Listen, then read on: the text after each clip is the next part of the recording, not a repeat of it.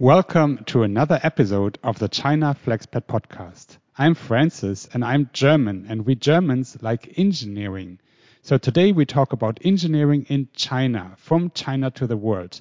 And Bruno is a real expert in this area. And we enjoy this conversation and this discussion about engineering trends, R&D development and international strategies coming from China to the world. Welcome, Bruno.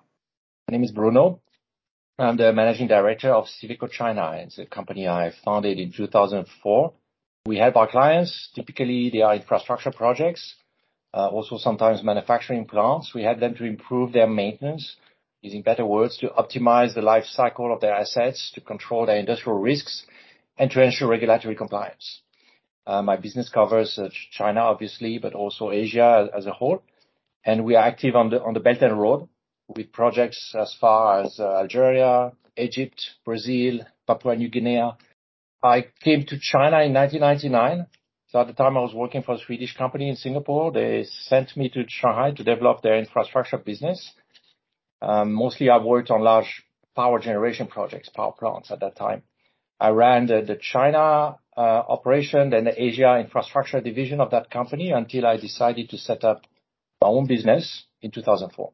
So this is the Siveco China business I'm, I'm in today. Hello, Bruno. Welcome to the China Flexpat podcast. It's so great to have such an expert here. We say Lao Siji in Chinese, right? So I really like to have you on the show with your experience and going back so many years. Why do your customers work with your firm? And what are the typical challenges that you can support with? In the field of, of maintenance or industrial risk management in, in China, the main challenge, I would say, is the need for methodologies from top management to field workers, uh, operators, to ensure compliance. How do you know that inspections have actually been done, that paper checklist says, you know, everything is okay, but how do you know for sure? How do you know that preventive maintenance, uh, according to the plan, has been, has been done as it should? How do you collect information about failures, incidents, their impact, their cause? How do you ensure they are, they are systematically analyzed for improvement purposes? And that, requires methodologies. How can workers, uh, doing troubleshooting follow the, the right steps in uh, identifying the, the problem to prevent the same failure from, from re- reoccurring? Uh, how also at the management level, how can a manager make a decision between, let's say, replacing a piece of equipment or, or trying to extend its life? And what will be, uh, what are the, what is the cost and what is the risk? So we help answer the, these kind of questions and bring a, a structure, a, a, methodology to our clients. This is typically the main, the main challenge they, they face. At the same time, I think we have all seen in China in the past few years the, the, the, regulatory push from the government on environmental compliance and safety. And this has helped us a lot with, this, with these topics I just described. I've had a chance to observe this trend, this regulatory trend from the start. And as, we, as I worked primarily with energy and environmental infrastructures, they, they were the first in line and they were under government scrutiny long before the manufacturers. So I would say thanks to this experience, we are, we are now able to help manufacturing plants who face similar pressure as infrastructure projects, you know, 15 years ago. So how do these customers, how do they perceive your services and how do they work with methodologies and how do they teach this to their staff? Over the many years, we've developed, developed our own working model. We've developed a, a kind of implementation methodology. Customers tend to appreciate our, our expertise and our, you know, our domain knowledge. In, you know, maintenance expertise actually in China is still a, a little bit rare in, in, in a way. Uh, so they appreciate the expertise, but we always have to struggle maybe uh, between the tech side of our business, the, the, digital solutions, and and the consulting side. And uh, for for me, one doesn't work without the other. Um, it's it's it's really like I call it a working model uh, that combines both. But but sometimes customers they, they forget that our working model is also a, kind of weakness because it's a bit complex to explain, and, and customers want e- easier solutions that that do not exist. Experience prove we keep growing. Our client base is is growing. Uh, the more reference we have, the more the more convincing we are to, we are to, to to to our clients. I now work for a Chinese company, and you work with state-owned enterprises. So what is special about them? Ever since I came to China, I've always met foreigners who, who were who were surprised that I would work on on, on local projects. You know, uh, sometimes people telling me, they say how how inefficient and how how corrupt those SOEs were compared to multinationals. And so I was listening to the, these foreigners' beautiful stories about working with multinationals. So, but I don't think the picture is so is so clear cut between uh, SOEs and the, the, the, kind of perception that foreigners have or maybe had of, of SOEs. To be very frank, corruption was often uh, given as an example. Of, I think corruption has long been a huge problem for multinationals that, that multinationals will just ignore in China you know, hidden behind their whatever chart of, of ethics, you know. While SOEs were actually running personal audits of their staff and, and throwing people in jail. Well, not, not the SOE throwing people in jail, but the government putting people in jail, you know, 20 years ago already. So they were, SOEs actually being very serious about, uh, how their purchasing process was, was working so this is one one thing that I've always well that I was always remember, and it's actually as SOEs in many ways are, are are, are running well in terms of the execution process as well. You know, making making decisions.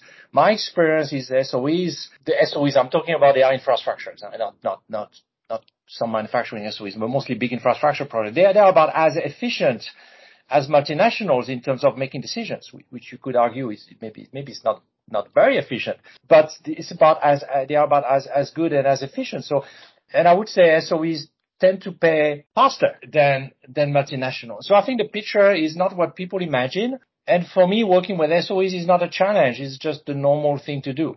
And would you say they can work with your methodologies um, as a foreign, as a flexpat? Is there something about your methodology which is difficult for these SOEs to apply? What's special about SOEs, in, fact, in, again, I work mostly with energy, environmental, a little bit with infrastructure, uh, transportation infrastructures. They, you know, they are characterized by uh, scale, large scale, fast growth, actually, about if I look at the past 20 years, uh, very fast and huge growth they have to adapt to new regulations. They have been, you know, subject to very, very uh, huge regulatory change and actually major market changes over, over, the past 20 years.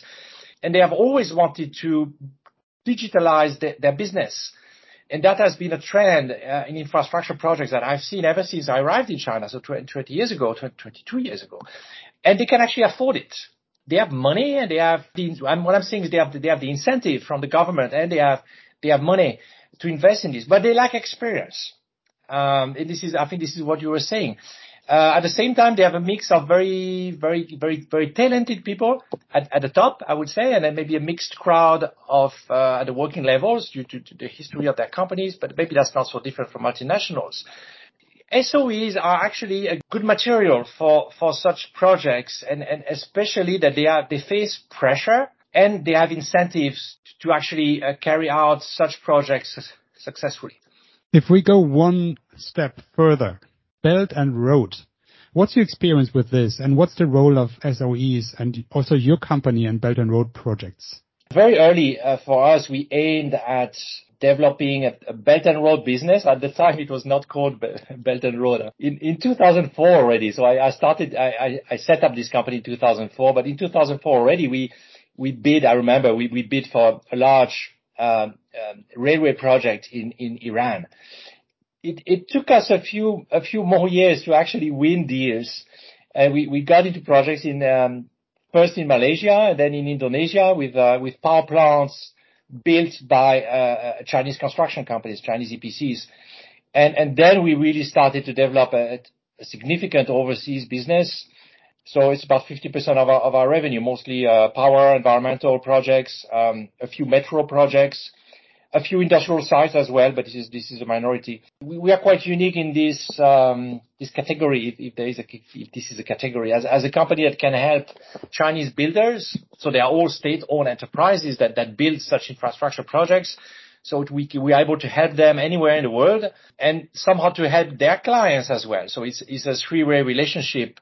Recently we did projects in uh, Algeria with, uh, with power plants, uh, gas turbine power plants.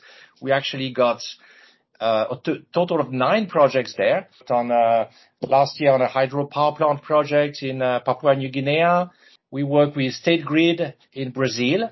State Grid is a huge investor in Brazil and there's also a lot of uh, um, hydropower projects developed in Brazil by, by, by Chinese companies. So we are involved in those projects and, and many more. It's um, always great fun. I mean, it took it took a long time to actually uh, successfully develop such business. I said I started in 2004. It took many years to get a deal, but today it's it's it's working well as a business. It's of course it's a lot of fun, and I think generally my team members are quite excited about these projects. We get to travel. Uh, we travel a little bit less in the last two years, and we do something that maybe no no no other company is doing for, from China. So this is quite this is a very exciting part of, of our business, I would say. It seems that you um, help or you join Chinese companies, Chinese SOEs in these really big endeavors.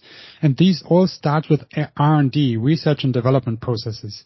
How are they different in China from international R&D processes? And how do you deal with copyright infringements? We started to develop software here on an R&D scale. I mean, on a proper scale in, in uh, I don't mean just small stuff. In, in 2009, uh, when we set up our Blue Bee lab, that's how we call our R&D center in Shanghai because Blue Bee is the name of our main, our main product.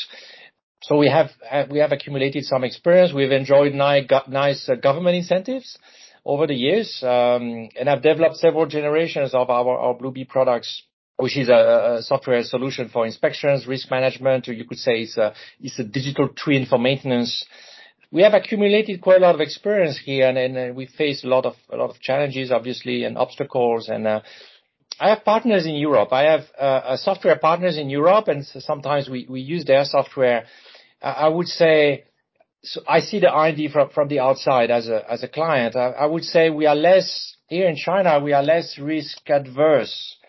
I mean, we are more likely to invest ahead of time in uh, in new technologies, in new ideas. Sometimes we invest too much too early.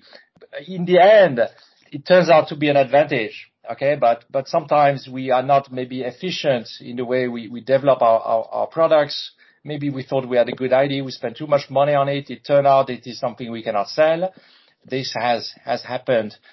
So it's it's both a strength and a weakness.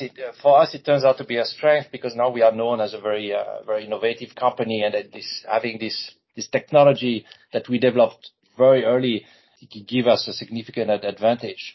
You mentioned copyright infringement. Uh, uh, well, you know, direct copyright infringement, we have not. I would say we have not faced that. More, more generally, unethical behavior from competitors that that that includes uh, from the product point of view, but also also brands and so on. Over the years, I think we have counted over 12 plus copycats, I call them. Most of them disappeared, but you might be surprised to, hear that about half of them involved actually a foreign company or a foreigner maybe working for a Chinese company. So, so this is not a uniquely Chinese problem. Uh, um, I don't know if it's a problem of the Chinese technology ecosystem, or, but, but it's not, it's not, it's not a Chinese, uh, um, be- behavior, I, I, would say. So what kind of, well, I say un- unethical behavior, which may not be copyright infringement. We had, I mean, we had people pretending to be us, we had people telling clients that, that Siveco was going bankrupt, that uh, Bruno had to take a part-time job. Yeah, we had former staff stealing our, we had some junior staff who left the company at some point and they, they took away their, their, our customer database. They took some design IDs and they tried to set up their own company. Most recently, we had a big US firm, uh, it's, a, it's a big US auto- automation firm.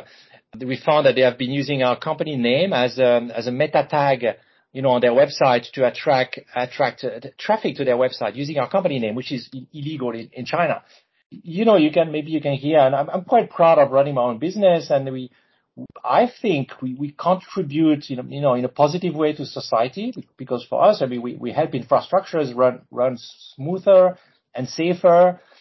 Also, I think we we take I try to take good care of our of our employees in in a crisis and even even not in a crisis we enjoy what we do. And sometimes I wonder how, how, how this kind of company actually, you know, how they live, how they, how they enjoy their life. But, you know, in the end, business wise, it's not really a problem. We don't really compete much with such companies.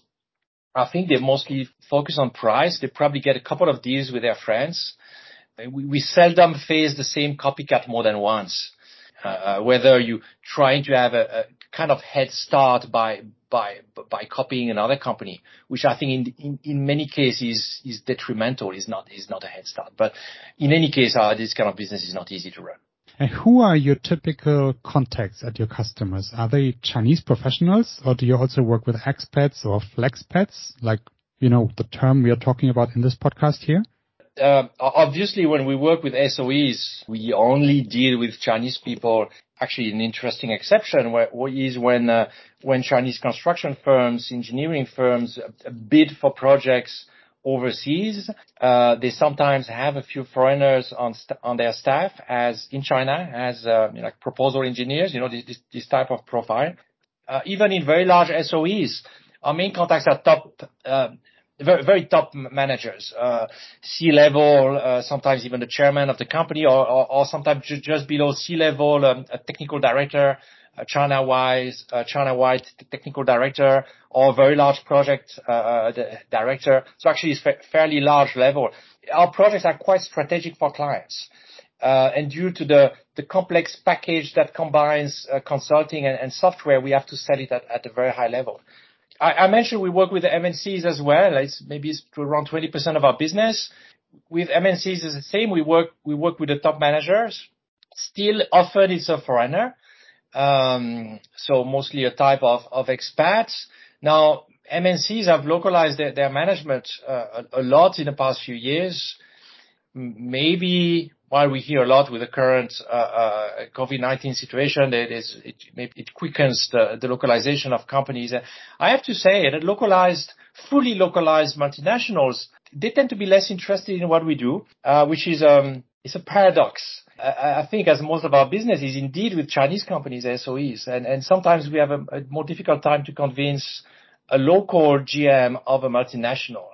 They, they maybe they see us more as a, as a, as a foreigner, although we're actually a very, very local company. So I, this phenomenon is a little bit complicated to, to explain, but anyway, I think the localization trend will, will, uh, will, will continue, obviously, but we are trying to actually refocusing on, on the on the automotive industry, and uh, when in particular we are looking at the at, uh, the EV uh, um, market because obviously this is this is growing, and maybe their their supplier base is, is maybe maybe they are open to new new suppliers because it's kind of a new a new market. Yes, I think I think the main change that I see in the automotive industry is that in the past, uh, multinationals they would build the first product generation in their home market and then the second one in production locations such as Eastern Europe or Mexico, and the third one in China, multinationals. But now they build the first machine in China, the first generation in China. Sometimes they even develop the product in China. And this gives you a great chance. And this is our chance because we talk to these international um, companies and their Chinese subsidiaries in Chinese, right? So we talk to the Chinese top management in China and they want to show the headquarters that they have grown up, that they are able to develop a product in China and build a prototype in China, sell the product in China, and build it on a kind of industrial way in China. And the only thing they need from headquarters is the brand. So they only want to call themselves the international brand so that it helps their marketing. But they don't need R&D, they don't need machines, they don't need technology. And this is a fantastic opportunity for flexpats to really find their space in China and to add value to this change from technology transfer to innovation. And I know it's really tiring. I'm German and I know many of our customers have their headquarters in Germany. And I talk to these um, decision makers and for them it's really difficult to accept that these Chinese decision makers just don't, they, they, they are not listening to them anymore. So they do their own strategy. And this is your chance and this is our chance. And what I told myself is a bit difficult situation that I say, let's focus on our strengths. So if we try to sell a Chinese made machine to Germany, we will be faced with lots of competition.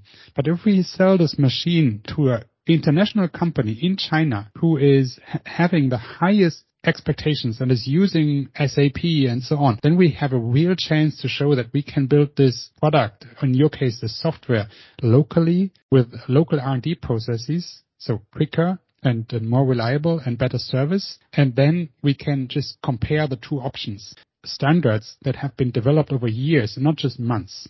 And this is something where I spend a lot of my time on to improve this way that our company works. So I'm sure there, there's ways that we can collaborate. Yeah, th- thanks, Luis. And you, you're totally right. I think what you describe and to find the right niche and to, to position yourself uh, in the right niche, as you described uh, uh, uh in, in, the automotive industry, probably as I try to describe for me in the infrastructure industry, is the way. I mean, is the is the way to go and be and be successful. You know, in terms of, uh, of Flexpat opportunities, I mentioned that I, I see opportunities with with big Chinese state-owned companies when they build projects ab- abroad. I think finding a good maintenance manager is is a major challenge It's related to the, the methodology, the lack of methodology that I mentioned. So the, the, um, the maintenance manager position in, an industrial company, uh, a foreign company in China or local company is, is the same. It's, it's a very hard position to, to, to, to fill. And, you know, you need someone who can command his, his team, who can command a team of, of technicians, who have a little bit of seniority or, or credibility with them, someone who can deal with technical issues, and someone who can understand the impact of of maintenance. So it's, it's, you know it's not just a technical position. You need to understand what what what how what you do uh, impacts production, business, you know, profits, safety, environment. I mentioned how how the, the regulatory aspects have become so important in China. So this this makes this position very hard to to fill. And either you find very, very technical people or senior technical people who actually don't, don't really see the full picture and maybe they lack of, of a good, um, good methodology. And it's hard for them to learn this because they're already getting a little, bit old maybe. Or you find young, young people who have a good brain, but they, they know, they know nothing. So this, I actually see is a good position for a, you know, a, a Flexpat. Uh, but you need probably a good command of Chinese, uh, or, or let's say good good communication skills. It's not necessarily just just Chinese level, but you, you need to have a way to, to, talk to people and to get to get yourself understand. But I, I really think there's a need for such for such people in the industry. How about yourself? How can you speak Chinese, and how do you deal with these contexts you just described? My my Chinese language skills, depending on who you ask, range from uh, quite poor to uh, to actually good enough. We had a management retreat uh, outside of the city for the for the weekend, and I was we we ended up in a place where they had they had uh, children books in that residence we were staying with uh, for, for the retreat. So I was I was actually I found a, ch- a children book on Afanti, the Arabic hero Afanti. I can read this kind of book, you know. That that's how good my Chinese is. So my reading ability is extremely poor. Another aspect, apart from pure language skills, is um, I don't know if you would call it communication skills I don't know the, the proper the proper word for it, but you know the ability to understand uh, or maybe to feel what's what's going on around you, and maybe the ability to to live happily with with the locals or you know at at, at work and in in the daily life. My ability to live happily in a, in a Chinese environment is this is this one is probably very high. I like the way you describe this. How can you learn this to live in China, live a happy life with your Chinese environment? I guess you also have a Chinese family, right? So how does your Chinese surrounding accept you as a Flexpat, as a foreigner in China for many, many, many years? And what kind of friends do you spend time with and how do, do they help you to, to integrate here and to get this cultural integrity that you just described? I think I've always been welcome here and I, I've always felt welcome today I'm a kind of what how to say successful businessman. Uh, this this is usually well well received by by people in China. You know, I mean customers and maybe business partners. Uh, I mean, I don't run a huge business, but I think we we still number one in our field, and I've been my my my longevity in this stock market gets me a lot a lot of credit. I think. Uh, uh, so this this makes it easier. I mean, and also I don't have to struggle with, with, with money, let's say. So it, it's, it makes life a little bit easier. And you ask about friends. I mean, I have, I have, I have local friends. I've, I've mostly local friends, I think. And, uh, quite often these are people I met for work, um, uh, you know, previous work and current work and projects. Um, so that's how I, I made friends, I think. Uh, and I, generally I'm quite busy with my work. So when it comes to my family life or I mean life outside of work, I, I like to stay home. I don't really go out to make friends. Uh, but it's kind of the life I, I, I live in. So I'm overall, I think I'm in a, I'm in a very, uh, I'm in a very Chinese environment, but most of my, my life, you could say, is, is I suppose kind of driven or, or, or shaped by my work, um, adventure, as I call it. The combination of the Chinese skills and the cultural integration that you just described with your work, being a successful entrepreneur, and your family and the way you work in English and Chinese and you can read a bit and you can talk and you can communicate, you get around and then you have the longevity. I really like this term because this shows what the whole Flexpat podcast should be about. We want to show um, people who really like China, really enjoy living in China. We try to give them advice how they can further develop their career in China in this very difficult but also challenging surrounding. What about yourself?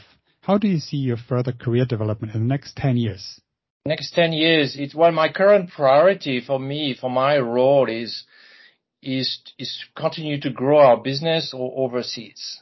The, Belt and Road business, um, and, and more directly in certain target countries, trying to set up new partnerships. We just set up a, partner in, in Indonesia, for example. Um, and of course relying on our, on our strong Chinese team, but, but, you know, to, more aggressively, uh, uh, go overseas and, to continue to grow. That's what I see as my role. Maybe not for next 10 years, uh, it's quite long, but in the coming years. And we are looking for acquisitions in China and abroad. So obviously I'm taking a, a, key role in that kind of, of decision or process in, in a company. It's my job. So our, market potential is quite large. So I'm, I'm trying to go and, really extend the, the, the could say extend the size of the company again in this in this in these new new markets. I think I see I, I can imagine I'll be uh, I'll still be running the business or maybe uh, trying to set up other another business somewhere else or a branch of that business and and uh, and uh, well and, and continue to to do what I what I enjoy to do. You know, before China I was in Singapore. Before Singapore I was in Sweden. I've been away since um, 1994. So Let me uh, count. That is 28 years, correct? Yeah. If you, Bruno, if you look back on this time, what are you really glad? What you're really thankful for? What did you enjoy most about these 20, 28 years as a Flexpat? I enjoyed uh, spending time with, with people around me. You know, in the end, in the end, it's about people, whatever you do. So I'm, I'm most uh, thankful of the, the people who work with me, uh, who, live with me, and often, you know, both uh, the, the, and those who stayed with me over the years, you know, like in, in the company, my, my, my vice president, uh, Paul is, has worked with me for, for more than 20 years. And that's, you know, I'm, I'm very thankful of that. Uh, and, uh, most of our, our directors in the company, uh, in Siveco have been with me, uh, I think be- between 10 to 15 years, uh, maybe some, some of them a little bit more.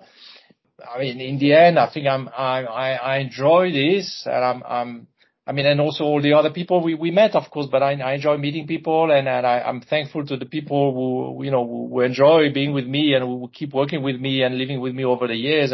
I we, we've traveled together on many adventures and, you know, many unknown roads in China and, and the Belt and Road. And that, that's, that's, that's really a lot of fun. I enjoy it. I enjoyed it 20 years ago. I still enjoy it today. Uh, and I'm I'm thankful to all to all these people. I really like this that you say it's all about the people. And again, this is what the Flexpat podcast is about to, to help professionals to engage in China, given your really positive situation. Uh, you know, you have a good business, you have money, you have a, family, people respect you. What are you afraid of? And how do you cope with your fears? Well, you know, I have, I have a good business, I have money, I have a family and everything. You're, you're right. I mean, there are, there are ups, ups and downs in, in life. I try to have a positive outlook. I don't like what I cannot control. Uh, but you know, I'm an entrepreneur. I've been running my business, and before that, I, I managed a department in a company. I, I like to be. In, I'm used to be in control, in, in uh, to some extent, in, in, in of my business, and I, I I'm disturbed when I feel I'm I'm, I'm losing control we talked earlier about the, these, these copycats and these uh, unethical uh, uh, competitors, for example. This is something you cannot control. You know, these people come and they, they, they run this kind of this kind of business, and sometimes they come across your your your path, and these kind of things get gets me you know annoyed or, or un- uncomfortable. I'm uncomfortable with un- unethical behavior, uh, uh, and, and I have no control over it. So anyway, you need to move on and do, do your own things and let these people or, or let their company die, you know.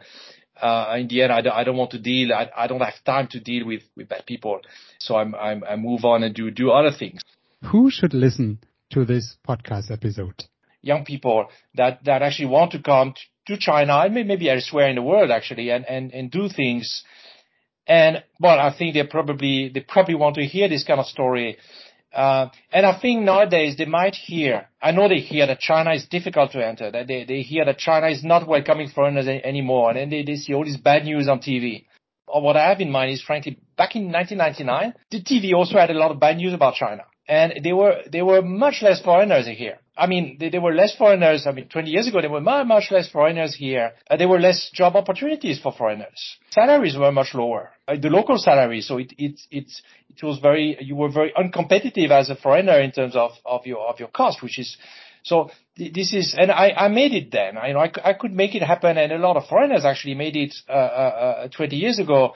And I even set up a company in 2004. You know, at that time, you know, it was difficult to set up a company. You know, not so many people did it. There, there was, a, there were lots of obstacles. Now it's so easy to actually set up a business. So I actually think, contrary to what you hear people say, it's cannot say it's easier today. Don't be afraid. I think this is, uh, there are lots of opportunities here and probably in other countries as, as well. If I, you know, if I made it, probably a, a lot of other, other, other people can also, can, can also make it. So don't, don't listen to all the bad news and the negative uh, feedback you hear uh, if you want to come, you know, you can probably find a way and, but you have to build it. You cannot just come and look for a job or you can. Some people do, but visa wise it's a bit difficult maybe now. But, but what I did was, you know, gradually to build up some skills related to infrastructures because I thought there was a market for this in China, you know, and, and there was a logic in my, in the path I took. I went to Singapore first because I wanted to go to China and that was like an, an intermediary step. So you can, you can be, you can design a strategy and, and, you know, try to carry out the strategy to, to come, to come here. Now in the end, it's just a story, you know, I think different,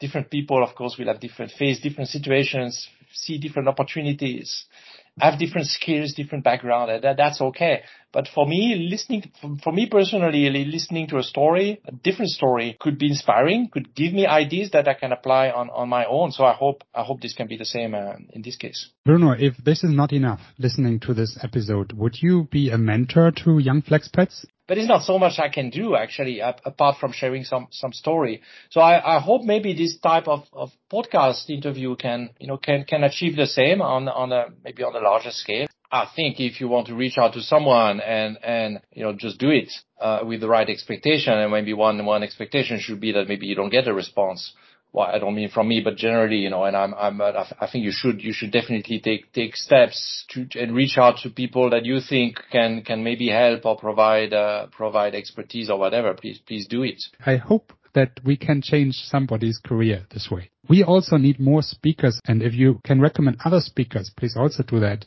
Or if you have an idea how you can support us, for example, giving us a five-star review on a podcast app, that would be also be really highly appreciated. So with this, Bruno, thank you so much. 谢谢，再见. Thank you, Francis. 再见. Thank you so much for tuning in to another episode of the China Flexpat podcast and being part of the China Flexpat community.